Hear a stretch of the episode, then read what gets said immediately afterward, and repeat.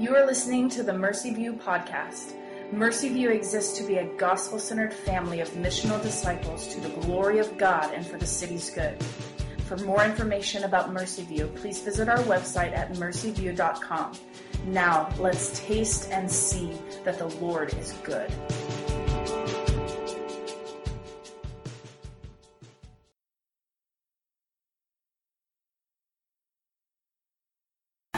This evening I will be reading from Romans 7 7 through 24. What then shall we say? That the law is sin? By no means. Yet if I had not been for the law, I would not have known sin. For I would not have known what it is to covet if the law had not said, You shall not covet. But sin, seizing an opportunity through the commandment, produced in me all kinds of covetousness. For apart from the law, sin lies dead. I was once alive apart from the law, but when the commandment came, sin came alive and I died. The very commandment that promised life proved to be death to me. For sin, seizing an opportunity through the commandment, deceived me and through it killed me. So the law is holy, and the commandment is holy, and righteous and good. Did that which is good then bring death to me? By no means. It was sin producing death in me through what is good, in order that sin might be shown to be sin, and through the commandment might be sinful beyond measure. For we know that the law is spiritual but I am of the flesh, sold under sin. For I do not understand my own actions. For I do not do what I want, but I do the very thing I hate. Now, if I do what I do not want, I agree with the law that it is good. So now it is no longer I who do it, but sin that dwells in me. For I know that nothing good dwells in me, that is, in my flesh. For I have the desire to do what is right, but not the ability to carry it out. For I do not do the good I want, but the evil I do not want is what I keep on doing. Now, if I do what I do not want, it is no longer I who do it, but, the, but sin that dwells within me. So I find it to be a law that when I want to do right, evil lies close at hand. For I delight in the law of God in my inner being. But I see in my members another law waging war against the law of my mind and making me captive to the law of sin that dwells in my members. Wretched man that I am, who will deliver me from this body of death? Thanks be to God through Jesus Christ our Lord. So then, I myself serve the law of God with my mind, but with my flesh I serve the law of sin. This is the word of the Lord.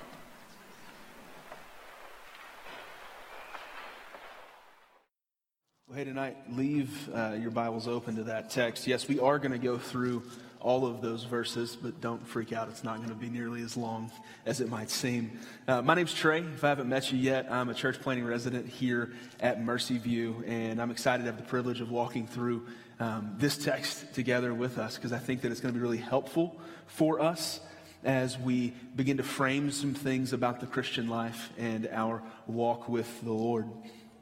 A few months ago, I was uh, pulling a pan out of a cabinet in our kitchen uh, because I was going to cook something. And uh, I was in a hurry, and as I pulled the pan, it was a, a metal pan, and on top of it, I didn't realize was a glass casserole dish.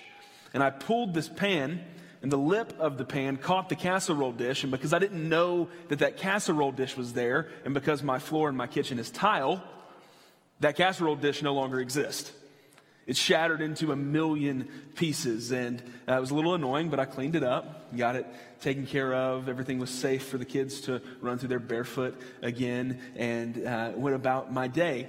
And a couple months later, I was sweeping in the kitchen for probably the 30th time since this had happened, and as I'm sweeping, all of a sudden, there's a piece of glass from the casserole dish that I swept up into my pile. I had done a really good job of cleaning up the casserole dish, but there was still a piece of glass that had found its way into some crack by uh, the grout of the tile, and I pulled it out. And then a couple weeks later, I did it again. And then, like a month ago, I was sweeping the kitchen again, and I made a pass under my fridge, like I do every time I sweep. And there was another piece of this casserole dish that just came out of nowhere. Tonight, as we consider the way in which sin works in our lives, I think it's helpful to look at it kind of like this casserole dish. You see, sin, from the moment that we are conceived in our mother's womb has come crashing into our lives and breaking things into a million pieces. And it makes a mess of everything. There's not been a moment of our life where sin hasn't been causing a mess, but the gospel then comes in and it cleans things up. And it cleans up well, too. It does a good job. And after a little bit, everything looks clean and looks calm. And then as time goes on, we start to notice that periodic sweeps of the gospel, of God's word, begin to uncover more things that are broken that we didn't realize were still there. And a bit later we find more, and a bit later we find more, and it goes on and on and on. Because sin, like the broken dish, has worked its way so deeply into our hearts that we find it hiding in places that we never would have imagined that it was hiding. And so, as we're going to unpack from our text tonight, the more the truth of God's righteousness in His Word sweeps through our hearts, the more places we're going to find that sin is hiding and remains. We're going to see that the law of God, which is good and true and righteous, exposes sin in our hearts, it also causes sin to be aroused in us as well. We're, we're going to realize that from now until the day we see Jesus face to face, there is a fight that we are in against sin. Yet, in the middle of this struggle against indwelling sin, the sin that still remains in you and I, there's hope. There's hope for those who recognize that they're wretched, that they're weary, and that they need something, someone outside of themselves. So I want us to look at how the law of God not only exposes sin in each and every one of us, but how it also arouses sin in our hearts. And so last week we, we saw how in Christ we've died to the law. And we've been set free because of our union with Jesus. And in verse 5 of Romans 7, Paul lays down how the law has been at work in each of our hearts. He says this For while we were living in the flesh, our sinful passions, aroused by the law, were at work in our members to bear fruit for death. And here in verses 7 through 13, the first half of our passage tonight, he expounds on this provoking thought that God's law, in giving us a category for sin, in giving us the categories within which to place our sin, it's exposing sin in our hearts. And in doing so, it's causing sin to be stirred up inside of our lives. Look with me at verse 7. What then shall we say? That the law is sin? By no means. Yet if it had not been for the law, I wouldn't have known what sin was. Back in chapter 4, we saw Paul made a statement that on its face is a little bit odd, and we unpacked that a bit then. But he says, Where there is no law, there is no transgression. Meaning that until we know the law of God, until we see God's standard, His righteousness, we don't know that we're breaking it. Like, you can't break something that you don't know is a rule, right? Like, until we see the law, we don't know that we're breaking the rule. And, and, and our conscience, right, is a good measure it's a good, it's, it's good at pressing us in on these spaces where we're breaking God's law and, and we feel inside of us there's something wrong, but we don't quite know what it is. But our conscience only gets us so far. Right? Because this nature of sin inside of us is also really good at searing our conscience and keeping us from being able to recognize over time that we're walking in sin. We're walking in darkness. In Romans 1, Paul says that our nature, our sin, is suppressing the truth. And so the conscience might do a little bit. Over time, it does less and less. And so here in chapter 7, Paul is trying to show us that all of this juxtaposition of law and faith, it's not an attempt to completely discard God's law or to say that in it God has made some kind of mistake. The law is not sin, it exposes sin. But look at what sin then does if we continue in verse 7. He said, For I would not have known what it is to covet if the law had not said, You shall not covet. But sin, seizing an opportunity through the commandment, produced in me all kinds of covetousness. You see, the law functions like a flashlight. Or maybe we could attach it to the image of the broken dish. The, the law functions like the broom sweeping through our lives. And as it sweeps into the cracks and into the crevices of our hearts, it pulls stuff out that we don't normally see. Like there's things that are hiding there inside of you that you don't normally see. And the gospel and the law, it comes in and it exposes those and it shows us what's there. It brings sin to light. It shows us what God desires from us. And you would think then that we would experience this, and the result would be turning from our sin. And maybe for some of us, maybe for most of us, for a time, that's what happens. We see it and we turn from it. However, Paul presses us to see that sin is more deceitful, it's more crafty, it's more invasive, and it's more ingrained in us than we thought, than we realize. But he isn't saying that he never coveted before he learned that God says in the Ten Commandments not to covet. But when he read the last of the Ten Commandments and he saw that, he could see his sin like never before.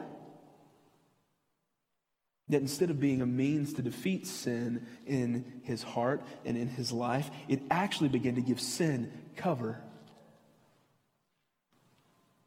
Sin seizes an opportunity, and it produced all kinds of covetousness in him. And he goes on, for apart from the law, sin lies dead. I was once alive apart from the law, but when the commandment came, sin came alive in me and I died. I was listening to a podcast this week, and uh, one of the guys on there was talking about how he had pulled his old Jeep out of the barn and was driving down the road. And as he's heading down the road, he starts to see smoke come out from under the hood. And he does what any sensible person who sees smoke coming out from under the hood would do, and he pulls over. And he pulls into an O'Reilly's, and as he, he gets out, he pops the hood and he wants to see what it is that's going on. And he lifts up the hood, and all of the sudden, what was a small little bit of smoldering smoke burst into flames. It goes everywhere. There was a there was a rat's nest that had been built inside of his engine. It's sitting on the manifold and it had started to heat up as he was driving. And when he opened the hood and the nest and all that dry and dead stuff that had been built underneath the hood was exposed, and that fire got a bit of oxygen, it just took off. And sin is like a fire. And when it's exposed, when it's brought out into the light, it breathes in the commandment like oxygen and it flares up in our hearts. Paul says the very commandment that promised life proved to be death. For sin, seizing an opportunity through the commandment, deceived me and through it killed me. So if the law isn't sin, like Paul said earlier, but it's holy and the commandment is holy and righteous and good, we're left wondering the exact same thing that he foresees as an objection to what he's saying. And so he addresses in verse 13. And that's this Did that which is good then bring death to me? If the law is good, if it's righteous, if it's holy, did that which is good bring death to us? And the answer is no. What we see is that sin exposed and aroused by the law actually provides for us a way to see ourselves that's normally concealed. We're able to see because of this that we are far worse than we could have ever imagined. And then look at the second half of verse 13. He said, It was sin producing in me through what is good. in order that sin might be shown to be sin, and through the commandment might become sinful beyond measure. One commentator said it like this that sin makes the law its henchman. To provoke sin in our hearts, but in doing so, because sin is always going to be self defeating for the believer, it does something else. Paul says that sin produces death in us through what is good in order that, for a reason, in order that sin might be shown to be sin. And so, what's he saying? What's, what's he getting at? And so, let's look at his example from the text for a moment. It was always a sin to covet. Just because Paul didn't know the 10th commandment, just because he hadn't been to Hebrew school yet, he hadn't learned about this commandment, it was still sinful for him to covet. However, when sin seized on that command in him to heap on temptation toward covetousness, it produced more sin and death, but it also revealed to him that this thing that he used to never really realize was sinful is really sinful. In fact, it's become sinful beyond measure, he says. So let's consider that a bit more broadly. Let's consider that maybe for some of us today. Now, listen, it's always been sinful for you to be sleeping with your boyfriend or your girlfriend or your fiance. But when you come to understand the law of God and his intention for human sexuality and flourishing in sexuality, sin is shown to be sin. And every time that you've given into that base human desire for sexual pleasure and intimacy outside of the covenant of marriage, it has been sin. But now that you know God's commandment, what was already sin has become sinful beyond measure. Listen, spending the weekend getting plastered with your buddies or getting drunk off that whole bottle of wine because you just had a rough week and you needed to soak in the tub. Listen, that's always been sinful. But when you saw that Jesus says to be sober minded. When you see that Paul takes drunkenness and he lists it alongside all these other worse sins, sin is shown to be sin and it becomes sinful beyond measure. Or how about this one? This one hits really close to the vest for me. Screaming obscenities at the guy who most likely accidentally cut you off in traffic has always been sinful. My wife just said, Amen. But when you come to know that the fruit of the Spirit is opposed to the works of the flesh, and instead of fits of anger, God has called you to gentleness and to patience and to self control.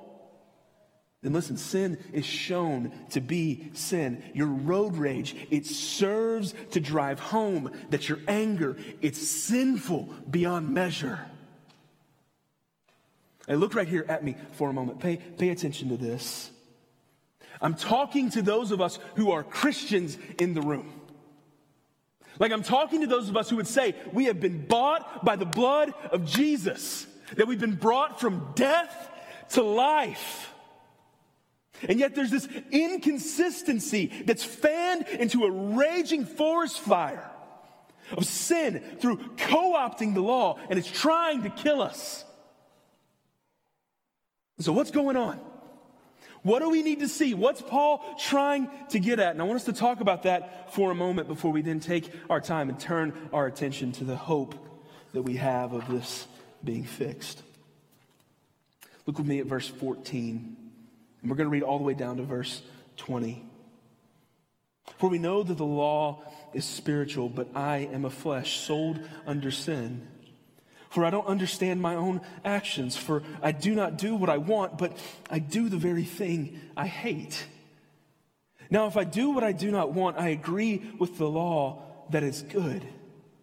So now it's no longer I who do it, but sin that dwells within me. For I know that nothing good dwells in me, that is, in my flesh.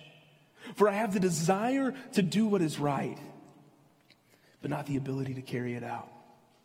For I do not do the good I want, But the evil I do not want is what I keep on doing.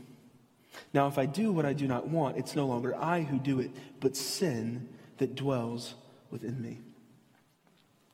The sections of Romans 7 is probably one of the most contested sections of the entire book. Scholars can't really agree 100% on the details of who the audience is, who it is that Paul is talking to. I read four or five different guys as I was getting ready this week, and they all had some kind of various nuance to what Paul's saying here.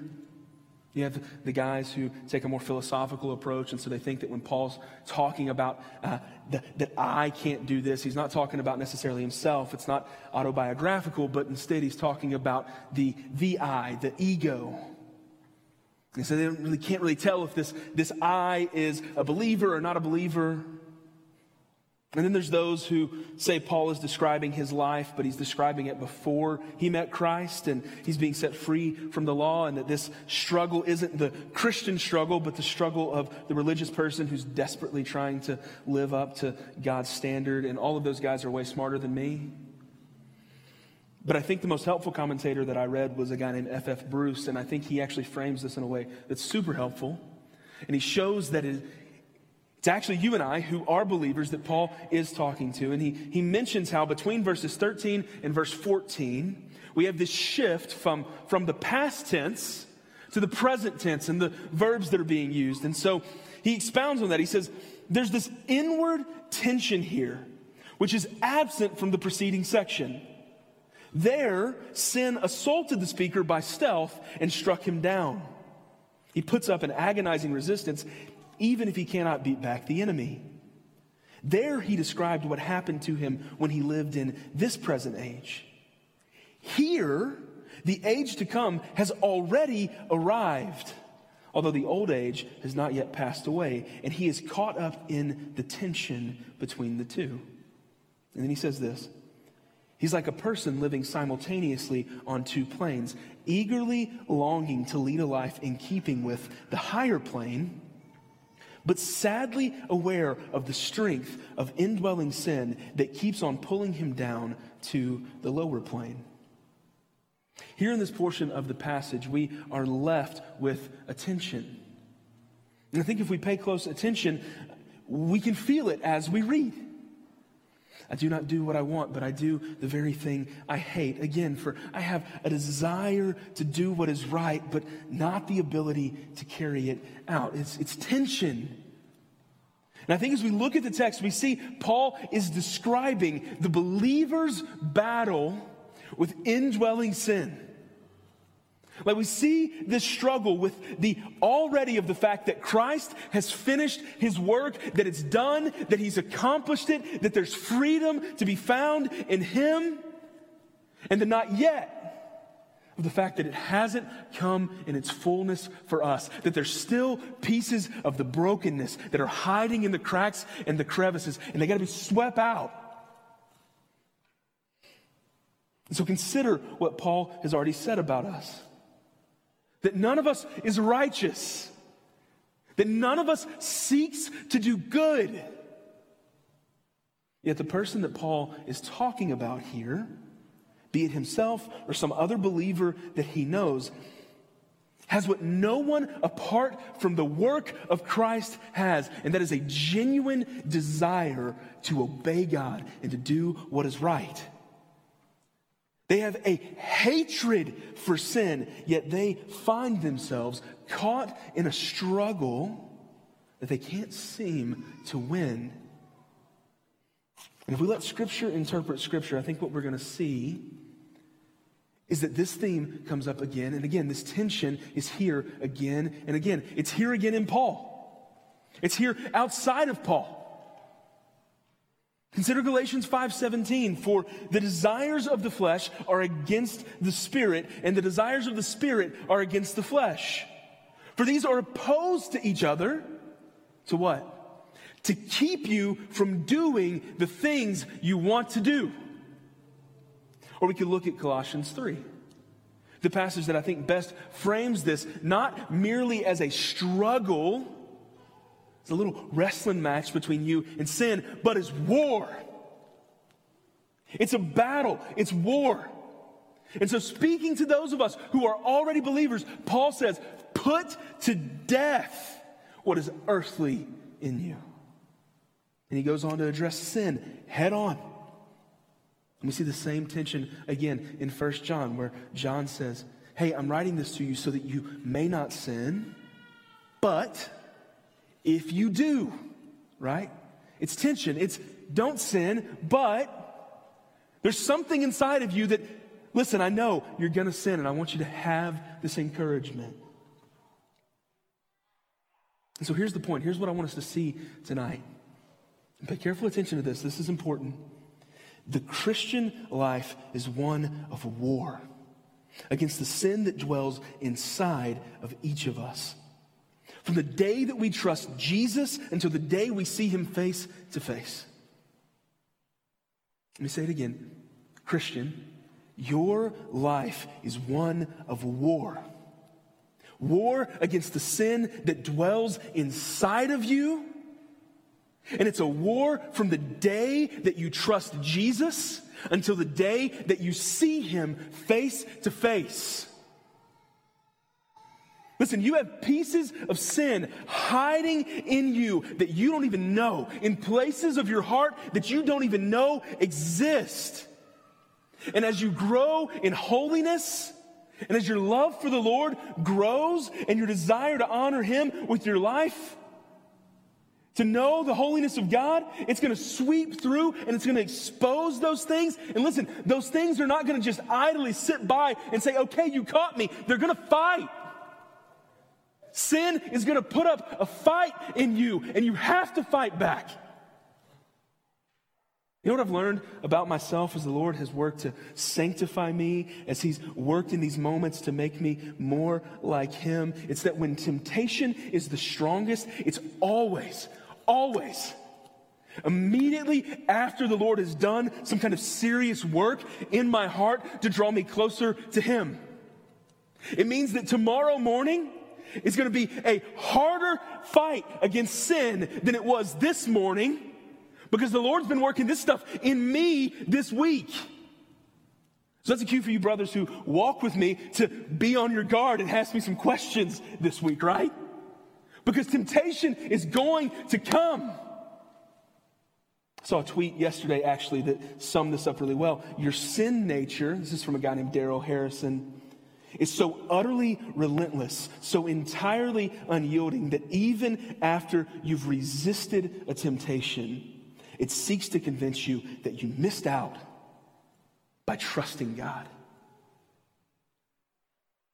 That's how sin works. That's how deceptive it is. Hey, you believed that Jesus was better. Hey man, you missed out. You should have went with what your gut was telling you. You should have went there. And he quotes Genesis 4 7. Sin is crouching at the door, and its desire is for you. You must master it. Because the closer that we get to Jesus, the more the light shines on the darkness, and the more what is earthly in you is going to want to push back. So, where are you struggling against sin? Where are you at war against sin in your life? Don't make the mistake of thinking that you're not at war right now because you're not addicted to porn or because you're not struggling with same sex attraction, or because you're not cheating on your wife. I don't think that you're not fighting against sin because you're not dealing with some kind of sexual perversion. I think one of the greatest lies the enemy has told us that the church has bought hook, line, and sinker in our culture is that the only sin worth considering is sexual sin. Like, listen, it's a problem. Listen, we got to root it out. We got to put it to death, but it's not the only thing that we face. And I think the reason that we get so caught up on it is because we see it. It's everywhere in our culture. And it's this lie that the enemy is telling us so we don't see what else is hiding in our hearts. We don't see what else is there because it doesn't look as bad. Listen, it needs to be brought out into light and put to death, but so does whatever pet t- sin you're trying to keep in the corner, whatever thing you're trying to tame. It can't be tamed. Where are you struggling against sin? Are you constantly anxious? Well, Trey, I mean, listen, anxiety, my anxiety is not a sin issue. Okay? And why does Jesus in the Sermon on the Mount tell you not to be anxious about your life? What you'll eat, what you'll drink, or your body, what you'll put on, like these basic needs, these things that cause so much anxiety in us. Listen, I'm not, I'm not, I know that there's some of us in the room tonight that our anxiety is the byproduct of things inside of us that we can't control. I get that. I'm not trying to dismiss that. Tonight I'm talking to those of us in the room, myself included, whose anxiety is not a byproduct of things in us that we can't control. It's a byproduct of things in our life that we can't control, that we want to hold on to and we want to control. And the gospel has come and it said, You can't control this. You can't be God. And the sin inside of us that wants to violate that commandment, to have no other gods before Him, listen, that sin wants to fight back and wants to say, Yes, you can. You can. And so we try to, and we're anxious and we're worried. And Jesus says, Don't be anxious. Where are you struggling against sin? Are you addicted to your work and to productivity? Listen, this is when the Holy Spirit really started working in me on Friday because I was unusually exhausted. And as I started to think about it, I had been bragging a couple days before about the fact that I can function on four hours of sleep run like that for weeks on end. And I, I mean, I have. I did. I was just exhausted. And I was like, why am I exhausted? And it's because, it's because sin inside of me wants to tell me that, you know what? God may have needed to rest on the seventh day, but bro, you don't need to do that. Like, forget about Sabbath, forget about rest. You can run this thing, you can do this. Where are you struggling against sin tonight? We can make our way through the Ten Commandments. We could look at the various lists of sins that are laid out in the New Testament where we see the deeds of the flesh. And what we would find is that sin inside of us, it goes far deeper than we care to admit. And our struggle, our struggle against it's more persistent than we realized. If you're here tonight and you're a believer, my guess is that what Paul says next resonates so deeply in your heart and in your soul. You've probably found yourself crying out the same thing that he says here. Look with me at verse 21. He says, So I find it to be a law that when I do right, evil lies close at hand. For I delight in the law of God in my inner being, but I see in my members another law waging war against the law of my mind and making me captive to the law of sin that dwells in my members. And then he cries out. And tonight, I think we need to cry out with him Wretched man that I am, who will deliver me from this body of death? And the answer to that question is the last thing I want us to see tonight. Here's the hope for the wretched. It's found in Jesus Christ, the righteous. Verse 25. Thanks be to God through Jesus Christ our Lord. So then, I myself serve the law of God with my mind, but with my flesh, I serve the law of sin. So I want to take us back to F.F. Bruce. I mentioned him a moment ago in his commentary. Because I think he helps us look to the hope found in Jesus in the midst of this tension that we're experiencing as we fight against indwelling sin. He says, Paul knew that Christians in general live in two worlds with the tension that this involves. Temporally, they live in this world as men and women of flesh and blood and they're subject to the conditions of mortal life. Like all their fellows, they are children of Adam and subject to the law that in Adam all die. Spiritually, however, they have passed from death to life, from the realm of darkness to the kingdom of light, as sharers in Christ's death, burial, and resurrection. They have been raised to walk in newness of life, citizens of the new world, members of the new creation, no longer in Adam, but in Christ. And in this last sentence, One day, this present order will pass, the new age will be established in glory, and the tension between the two ages will be resolved. You see, the hope that you and I have is found in Romans 5 8. The reality that Jesus died for us while we were still in this world, while we were still sinners. And in the reality of what we're going to unpack as we go through the rest of this book, as we get into Romans chapter 8, and we see that for the law of the Spirit of life has set you free in Christ Jesus from the law of sin and death. For God has done what the law, weakened by the flesh, could not do. That's Romans 7.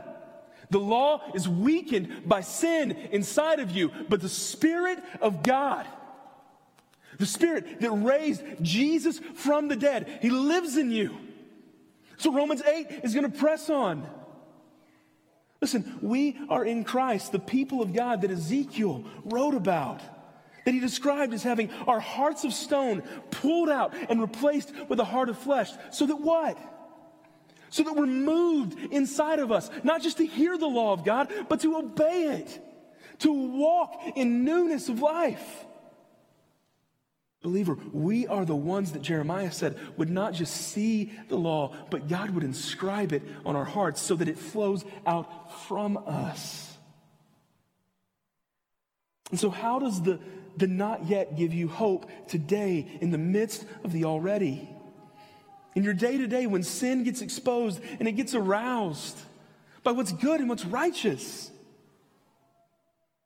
how does being indwelt by the Spirit help you overcome your addiction to porn or your anxious heart or your covetousness or whatever it is in you that indwelling sin is bubbling up to the surface. These things you no longer want to do, that you hate. Here's how. The Spirit turns your eyes to Jesus. He takes your gaze off of yourself and off of the law that you cannot measure up to. And he puts it on Jesus. Get your eyes off of down here and get them up here on Jesus. You see, when we look to Jesus, the one who fulfilled every jot and tittle of the law and imputed to us, gave to us his righteousness. Listen, we're free from not only the curse of sin, but the burden of the law. We don't have to keep it perfectly. There's grace for us. So, how do we do that? How do we take our eyes and look to Jesus? It's not simple. It's not just do this. We have to do something. We have to have some things here. We, in order to turn our eyes, we have to turn away. We have to turn away from us.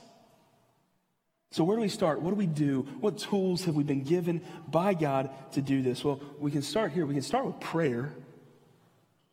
I think that's a really helpful place to start. Start with prayer, start with confession, right? Especially every week when we come in here and we have this opportunity to confess our sin. Trey, I don't know how to pray. Do this. Say this Jesus, I'm here in the middle of this struggle again against sin that's inside of me, and it keeps getting exposed and it keeps getting aroused, and I don't know what to do. Help me. That's it. That's a prayer. It's your eyes turned off of you onto Him. Or we can sing. Which I don't know what to sing. Get the set list from tonight. Sing it. Get your eyes on Jesus. What a beautiful name. Run to Jesus. He's waiting for you. His arms are open for you. Blessed assurance. Jesus is yours. That's your story. You can hide the Word of God in your heart.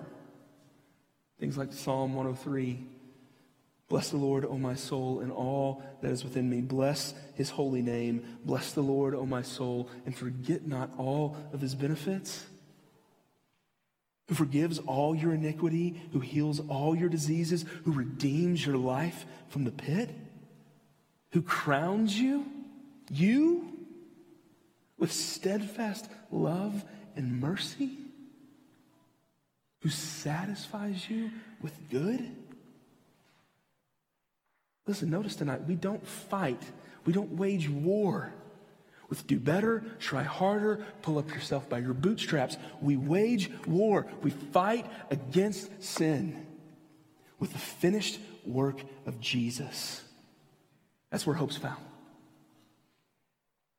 So, as we bring this thing to a close, let me ask you tonight what is the sweeping work of the Spirit of God through His Word pulled out of the crevices? What is the gospel brought to light? Maybe even this evening that needs to be dragged out to the street corner and be put to death. Maybe you're here tonight and you're not a Christian. But as you've heard the message and as you've looked at the depths of your own heart and your own sinfulness, you don't know why, but it feels like there's the spotlight shining directly on you this evening. Listen, don't slump back into the shadows. Darkness hates the light. It doesn't want to be exposed. And there's this inclination inside of you to shrink back. Don't do it. Maybe you've heard what Jesus said in John 3:16. Pretty famous verse. If you live in Oklahoma, you've probably heard it. If you watch football, you probably saw it under Tim Tebow's eyes at some point. For God so loved the world that he gave his only Son, that whoever believes in him should not perish, but have eternal life. But you probably haven't heard John 3:19. And this is the judgment.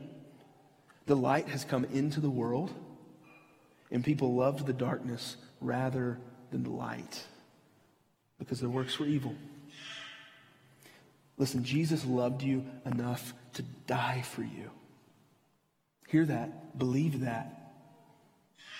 And I know that when your whole life has been darkness, when the light is shown on it, it hurts. Hurts a little bit, maybe hurts a lot. Don't shrink back. Don't love the darkness. Find somebody. Find me. Find Ryan. Find Brad or John. Like, we want to talk with you. We want to pray with you. We want you to see the light and come to Jesus. And the believers here tonight, are you seeking to put sin to death? Yes, you live in the in between, the world that is not yet come. And so you have to fight against sin. You have sin dwelling inside of you. But listen to me the Spirit of God that dwells inside of you as a believer, that raised Jesus from the dead, it's greater than the spirit of the world. It's greater than your sin. So don't lay down. Don't stop fighting. Put up a fight. Look to Jesus. Make war against your flesh by the power of the Spirit. Consider Galatians 5 the Spirit and the flesh pitted against one another. And Paul says, walk by the Spirit so you don't gratify the desires of the flesh. How do we do that? We do that through cultivating the fruit of the Spirit love, joy, peace, patience, goodness, faithfulness, gentleness, self control. These stand over and against sin. How do you cultivate the fruit of the Spirit? Take your eyes off yourself and you put them on Jesus. You lean into Jesus and you trust Him. Let's pray tonight.